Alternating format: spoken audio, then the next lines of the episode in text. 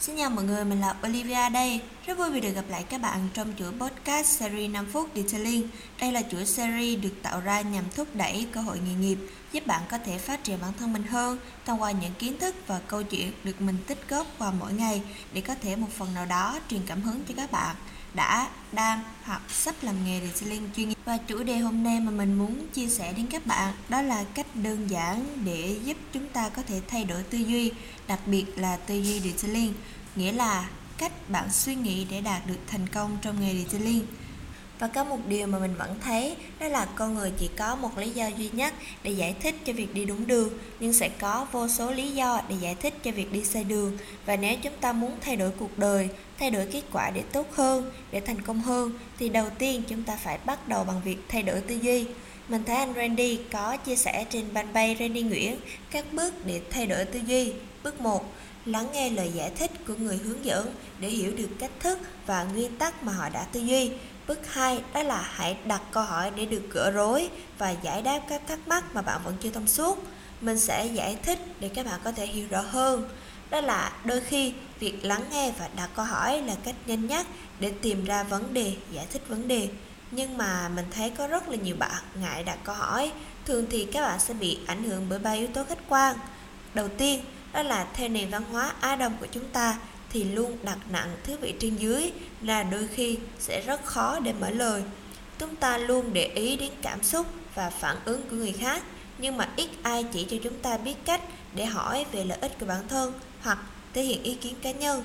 Cho nên là đôi lúc các bạn sẽ rất đắn đo suy nghĩ xem mình có làm phiền khi mà đặt câu hỏi cho họ quá nhiều không, họ có bực mình vì mình hỏi nhiều không, rồi lỡ họ không thích thì như thế nào cũng có thể là trở ngại về mặt tâm lý. Chúng ta không đổ thừa, nhưng cũng không thể phủ nhận rằng đôi khi cái sự tự tôn và cái tôi trong con người mình nó quá cao.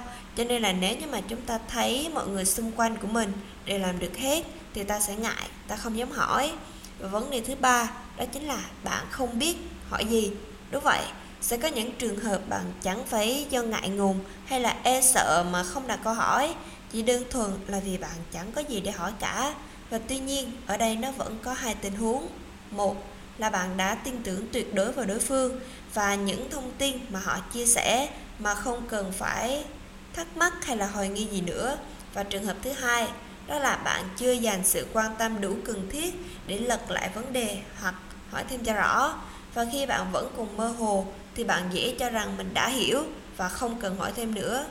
Một điều tồi tệ mà mình đã từng thấy ở một số workshop đó là những bạn làm kỹ thuật viên detailing. Khi mà làm xe thì các bạn không hiểu ý nhau và cũng không hỏi hay là trao đổi lại với quản lý workshop hoặc với các thành viên trong nhóm, dẫn đến mỗi người làm việc không khớp nhau, cho nên là chất lượng gói dịch vụ nó cũng bị ảnh hưởng theo.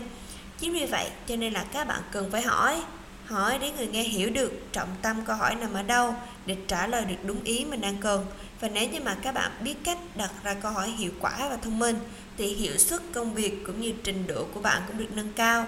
Bên cạnh đó, đặt câu hỏi sẽ rèn luyện cho bạn được một quá trình từ cách nhìn nhận vấn đề ở nhiều khía cạnh khác nhau cho đến việc chọn lọc, sắp xếp từ ngữ và truyền tải đến người nghe. Và đây cũng là một trong những cách đơn giản để bạn có thể học được cách tư duy nhanh và tạo ra được lợi ích trong công việc và qua tập podcast ngày hôm nay, hy vọng những ai đang có nỗi sợ trong việc đặt câu hỏi sẽ vượt qua được nhanh chóng và khi đó bạn sẽ trở thành một phiên bản tốt hơn cho chính bản thân mình. Và đừng quên theo dõi những số episode khác về Detailing trên Google Podcast, Spotify, YouTube bằng cách gõ Detailing Việt Nam.